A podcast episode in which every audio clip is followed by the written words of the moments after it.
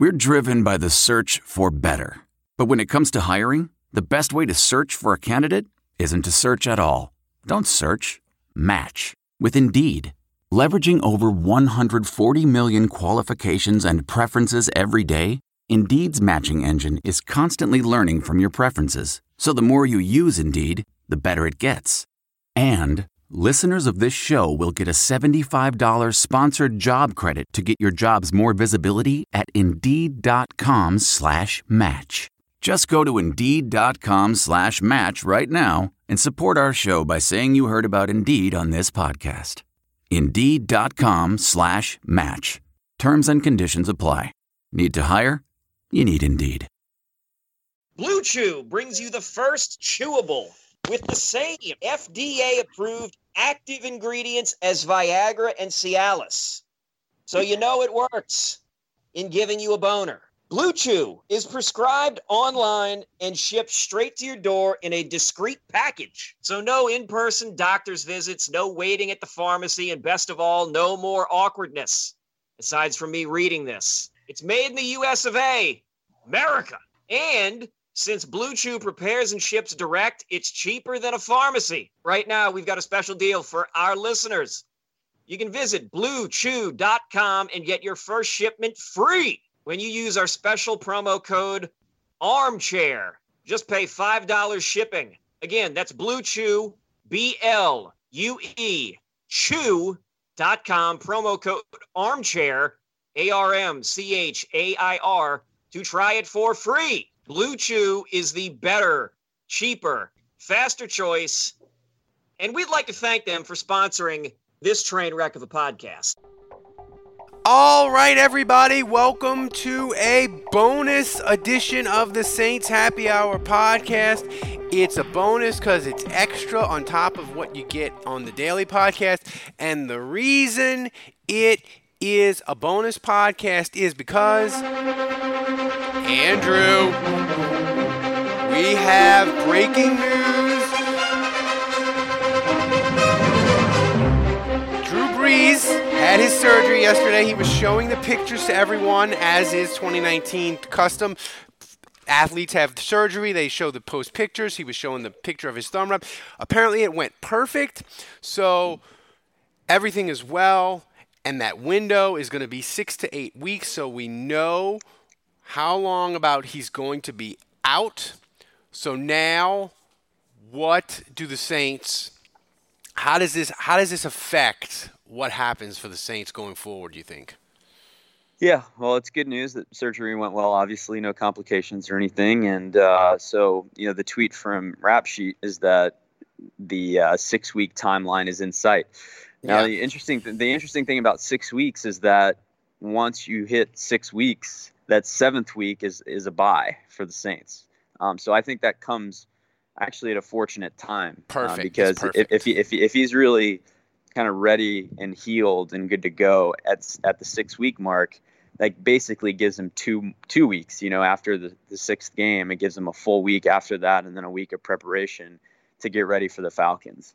Um, so I think that timeline actually suits the Saints pretty well, or at least the ball the bye falls on a good timing considering this injury. And then when you look at the schedule, if he comes back at that point, you're talking about four straight games against NFC South opponents Yeah. including two against the Falcons. Um, so, you know, we don't know how Drew Brees is going to look when he comes back. Is he going to be firing on all cylinders? We don't know. Um, but there's still going to be something to play for at that point. And so that's If great. they can hold it, if they if if they can hold it on, they gotta hold. They right, they, right. They so, gotta hold so it they've out. got six games, and you know, I, I, you figure two and four is kind of like the bare bare minimum that Teddy Bridgewater and Taysom Hill can get away with. You know, I think at two and four, there's at least hope.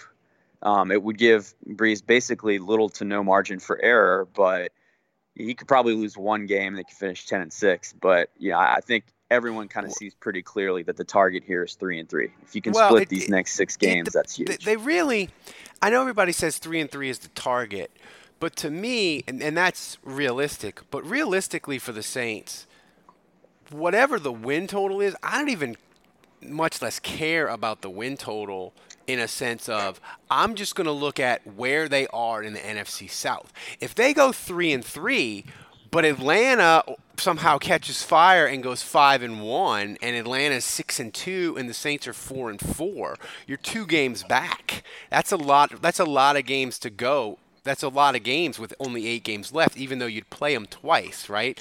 So right. to me, if you told, I, if the Saints can be within a game of first place, I don't care about the record, really. Like now, granted, it wouldn't be any fun to be three and five, but I would rather the Saints be three and five and Atlanta be four and four than the Saints be four and four and Atlanta be six and two. So like that's what I'm gonna look at. Like as long as you're within a game when you have all these NFC South games left to play, you're fine. So, um, yeah, right now you're tied for first place. So, yeah, yeah, yeah, yeah. Staying in, con- I mean, that's a good point, and I think staying in contact with the division. You know, I think I think a bye and seeding is kind of out the window at this point. I think you have to accept that that, that the Saints aren't going to be the top seed in the NFC this year, and that's the reality of this injury. But um, you know, if they can win the division, then they're going to have a home game to start the playoffs, and that's got to be the goal for now.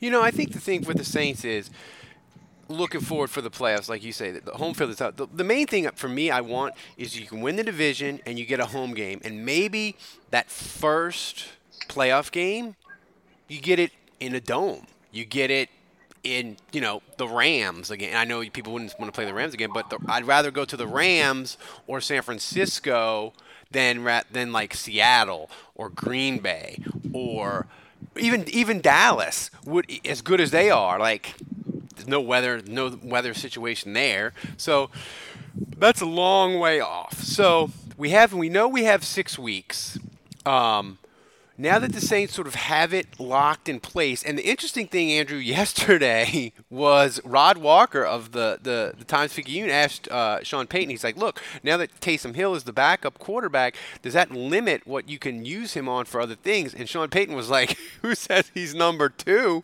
We're playing both, baby. We're gonna get weird." Um, so I sort of have changed my mind, and it's a WWL column. It'll it, will post today. Uh, I changed my mind. Andrew, I know we said, hey, he can't risk Taysom Hill. They got to play him left. I think that's out the window. I think Sean Payton is going to play them both, and he's not going to care. And if injuries happen, it happens. Whatever. That's tough. Tough break, Taysom. Tough break, kid. I think he's going to be aggressive and risky, and he's going to be playing Taysom Hill a lot. I've changed my mind completely. Yeah, I think I've changed my mind too. I still, I still question. It's risky. He plays on I, I still question if he plays on special teams anymore. Like I, I could see him. You know, I know he's like on the kickoff return unit. no, you can't do that. Like, no, that's that's yeah, gone. Yeah. So you know, I, I wonder if he's removed from that stuff. But yeah, I'm kind of with you. Like, well, I thought it was interesting that they added JT Barrett to the practice squad um, because obviously he's kind of the insurance policy, right? If something does happen, and that that signal, I, I think that signals that they are going to take some risks.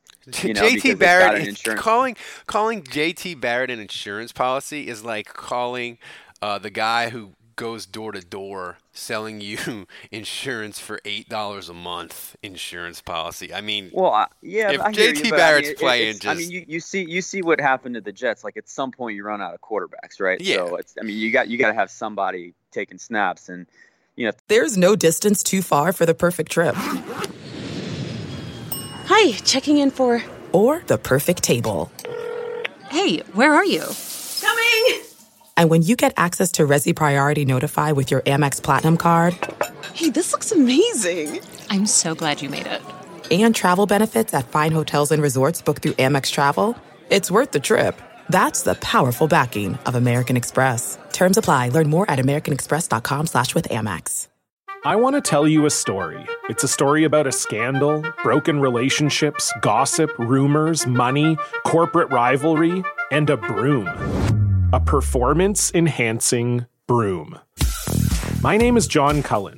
I'm a comedian, podcaster, and for 20 years, I was a semi professional curler. and I want to tell you the story about how a single broom almost imploded the 500 year old sport of curling. We felt like we were bringing a knife to a gunfight. It's the story of a superstar and his fall from grace. Well, I was being dragged through the mud. It's the story of two brother entrepreneurs with a dream. I said, that's great news. It's a story of intrigue. I still don't understand why we want to keep his name secret. The full story has never been told, so I'm going to tell it. Broomgate How a Broom Almost Killed Curling. It was a year I'd like to forget. To listen to Broomgate, search for Broomgate in your favorite podcast app. That's all one word Broomgate. The Saints have three injuries. I mean, that, that's going to take two more injuries at quarterback, Bridgewater and Hill, for Barrett. But I mean, you know, if if if one of those guys gets banged up or hurt, and you're playing, if, if you're potentially yeah. playing two of them each game, I think the risk for injury to one of them goes goes up. So, um, you know, it's one of those things where until Brees gets back, JT Barrett may maybe get on the active roster at some point. So we'll have to see. But I, I agree with you. I, I, think the more I think about it too. So yes, I think maybe we take him away from the from the uh, special teams roles. But otherwise, I do think he should play on offense. And the thing is, first of all, Taysom Hill is a dynamic player, and when you don't have Drew Brees in your offense, like you can't take away a dynamic player in your offense along no. with it. Like if anything, the the offense needs him now more than ever. So that would be my first point in why you play him and why I've kind of changed my mind on this. And the second thing is, I just think points are going to be hard to come by for this offense. It's just it's different now. With without Brees, it's just more difficult to put up points. And I just think Sean Payton is going to look for ways to manufacture as many points as he can. And whether that's a Taysom Hill deep ball out of the when he's out of the wildcat or whatever he needs to concoct, you know, to, to make this offense go, he he's got to do. And so, and I think it's smart. Like, look, the thing is, Sean Payton may decide he's not playing Taysom Hill at all. He may decide, you know what, we can't risk injury there and Teddy's going to be the starter and he's going to play the whole game. But I think he's playing it right because he's forcing Seattle before this game. Now, I, I think the cat's out of the bag with how he, he's going to use both quarterbacks while Brees is out after this game because then the next team will have tape and Dallas will be able to see what the plan is, how they use yeah. both guys. Um, but going into this game, it's a total mystery for the Seahawks how the Saints are going to approach it and he wants to keep that element of surprise and force Seattle yeah. to, to spin their wheels on preseason tape and how Taysom Hill was used and you know how Teddy Bridgewater played in the preseason, all that stuff. He's going to make them study all that stuff, and I think he's going to put them in the weeds a little bit in their preparation, which I think is a smart thing to do. Yeah, and look, you know, when we, when we originally were talking about what are we going to do for Thursday before the, you know before we got the good news on Drew Brees' surgery, we were, we were we were saying, hey, let's go back and look at the 2015 Carolina Panthers Saints game because that's when Luke McCown played, and that can sort of give us. That's the only data point we have, right, of Sean Payton without Drew Brees. That's it. That's the only one yeah. we have. So that's what you look at, and that was sort of before Sean Payton sort of said, "Hey, I'm going to play both. I don't, I don't know who's start. I'm not going to tell you who's starting." And that, you know, with Taysom Hill, it adds the extra element. But I do think, me and you rewatched the Carolina game. The one thing that struck me, and I'm not a tape watcher as you, but just watching it, I Andrew, I, I remembered vaguely, like a lot of Saints fans said, "Oh yeah, Luke McCown, he played he played good that game, and he and he threw that inter- interception where Josh Norman made that good play, and the Saints they almost won, and he was he was pretty good, and and it just sort of faded. But when I went back and watched it, Andrew, what Sean Payton was able to get from Luke McCown against, by the way, the NFC champion Carolina Panthers, who went 15 and one and had an elite defense and were a great football team. Uh, what he got from him was amazing. I didn't re- I didn't remember. Luke McCown started 14 of 15 and had a 94-yard touchdown drive to put the Saints up 10 nothing. He looked remarkable.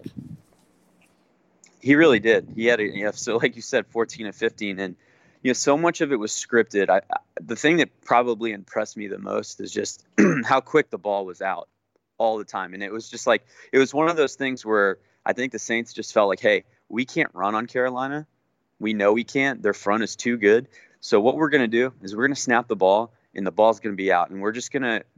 Our passing game is going to be an extension of the run game. You're going to throw mm-hmm. short four or five yard passes, and we're going to nickel and dime them to death. Now, give Luke McCown credit because while those throws were pretty easy, his location on those balls was excellent. You know, and, and you still, I mean, you still have to make the throw even if they're easier throws. You, you, you don't go 14 and 15 by accident. I mean, you have to be accurate to do that, even on the short stuff. So while the throws were a little bit easier, I just thought his ability to execute, get the ball out quickly, it was pretty impressive. And so I just wonder if it, yeah, like you said, is it going to be something similar here where Brees, or sorry, where Bridgewater just comes out of the gate and boom, boom, boom, balls out quickly. The Saints aren't running the ball that much. They're really doing more possession passing, um, which is what they do a little bit with Brees. But Bridgewater to me has always been a guy that maybe hangs onto the ball a little bit longer than he should. And I'm curious to see in this game if we see a transformation here where everything's out quickly, everything's quickly and designed, orchestrated. Um, they only have a week to prepare, so you know there's a big question there of how much Teddy Bridgewater can absorb and how prepared can he be in a week when he's going on the road at Seattle and with all that crowd noise. But um, hey, it was the same circumstance for McCown going into a road game, division opponent, very good defense um, and he played well. Yeah, and the thing that I noticed too about it was they did a lot of short passes, but you know this was kind of at the beginning of Brandin Cooks' career with the Saints, and the Saints sort of hadn't figured out that he wasn't necessarily you know, when they drafted him, they thought he was going to be this great in space player, right? He's this little tiny dude that runs really fast. We can get him the ball on bubble screens and that sort of yeah. thing. And he can break plays. And, and the Saints kind of didn't figure it out till later that no, even though he's tiny, he's really a deep threat kind of guy, right? Um, and yeah. that well, he, he's just more he's more of a traditional receiver that runs route. He, he's not really a after the catch guy. He's more of like run a good route, make a good catch kind of guy. And, yeah, but um, this so the way they use Kamara now, and I think Kamara is really effective in that role, is really kind of at least in the passing game what the vision they had for Cooks. Cooks just didn't execute it as well as Kamara does. Yeah, but they tried it against Carolina. They were doing it. They were moving Cooks around. Uh, they were doing bubble screens and slants to him. And even though he wasn't necessarily I don't think necessarily as great as they thought. Like it was a slant, six yards, seven yards, bubble screen on first down, four yards. Like the whole plan, I think, was like we cannot have Luke McCown on the road in third and more than seven. Like we have to avoid that at all costs. And I think in Seattle, which the crowd noise even, is even going to be more amped up, I think they're going to. I think they're going to do it. I think they're going to. Tr- I think if the Saints are competitive and win this game, Kamara is going to have a ton of touches. Like that's just how it's going to be. Yeah, and he has to. I mean, that's their horse. When you lose a guy like Drew Brees, you got to lean on the guys that are difference makers in the game. And so, uh, you know, Kamara and Thomas, we always talk about how this offense goes through them. Uh, we were kind of hoping that Jared Cook would maybe change that a little bit this year. Um, but you know, obviously that's not going to happen. Um, and you know, listen, Dave's boy, Lil Jordan, he uh, he's called he up. It's going to be interesting to see if he's active for this one or if they go with Austin Carr. Um, I hope but, I hope uh, Little Jordan catches a touchdown and Dave gets to be insufferable Monday night. Yeah, well, what are we going to do if Lil Jordan and Granderson are both active and Lil Jordan gets a touchdown and Granderson gets a sack? We'll that just have be... you and Dave fight it out in the Coliseum. um, but no, it's exciting, man. It's it's um, you know, there's been some injuries though. You know, Kirk, Kirkwood and Anzalone. We haven't talked about them too much. And you um, know what's a sneaky injury too is Peat. If Peat is hurt, he's the backup left tackle, so nail tackle becomes even more fragile. Yeah, well, he he's uh, he's limited at practice, so I'm I'm hopeful that he's going to go. Um, it's a good sign that he was practicing yesterday. Um, but uh, it looks like Tre'Quan, he, he has not been practicing. So, you know, all of a sudden you've got Tre'Quan. He's probably going to miss this week with his ankle issue. Kirkwood's on IR, so receivers changing qu- quickly here, and we're going to see Little Jordan. We're going to see Austin Carr. Those are guys that haven't played yet this year. Um, so I don't know that there's a huge drop off, honestly, because Kirkwood really hasn't given you anything this year, and Tre'Quan w- was actually looking pretty nice. But I, I, think the difference, you know, there, there, it's a blessing and a curse, right, to not have great receivers because I think while Kirkwood and Tre'Quan were maybe nothing special and we're disappointed that they they aren't they aren't performing better. Um, I don't think it's a huge drop off to the next guys on the list. Yeah, I mean, you know, and we'll get into we'll get into more of the, the actual game plan of what the Saints will try to do versus Seattle tomorrow. The one thing that I will say that gives me hope is Andy Dalton threw for 400 yards in Seattle, and and he did that. He didn't have AJ Green, you know, so yeah. I I think Saints fans, we we view Seattle as a as a as a house of horrors for the Saints, and that is accurate. You know, we have Beastquake and we have the the two the, the the Monday Night Massacre in 2013 and the playoff game, which it was closer, but it was still not a pleasant experience, right, for the Saints fans. So we have all those experiences in our mind, but all those experiences. 2013 is a long time ago. 20 yeah. Know, 2010 is a long time ago. Th- those defenses for Seattle are gone. And yes, they, they, they added Clowney and um, they may have uh, Ziggy playing. He, he, he looks like he's going to be healthy. But they're a different they're a different team, and I think we have to, and, and we'll do it tomorrow. We have to look at Seattle as what they are now, and and and sort of divorce ourselves from our traumatic experiences in the past, which is hard to do as a fan. But it's and we say it's a cliche and, it, and it's different every year. But this team, this is not this is not 2013 Seattle. Russell Wilson is there, but it's everything else is different. Yeah. No, it's well said. Uh, but I think the one constant is that it's a difficult environment. Yeah. You know, the crowd, the crowd noise, and, and the environment in the stadium is it is what it is, and that's not changing. And so, um, while I agree with you, I think you, you said it, man. I mean, your comment about how we just can't get in third and sevens or more, like that just can't happen. And so when I look at last week against the Rams, where it was first and 10 and Bridgewater throws a perfect ball to Cook on an eight yard hook route and it's dropped. And instead of second and two, it's second and 10. Like, that can't happen. The penalties, they can't happen. So I don't know how effective the Saints are going to be running the football throwing the football, but third and seven plus is a recipe for disaster because then you have to throw and Clowney, Clowney and Ansah, they can pin their ears back and pass rush.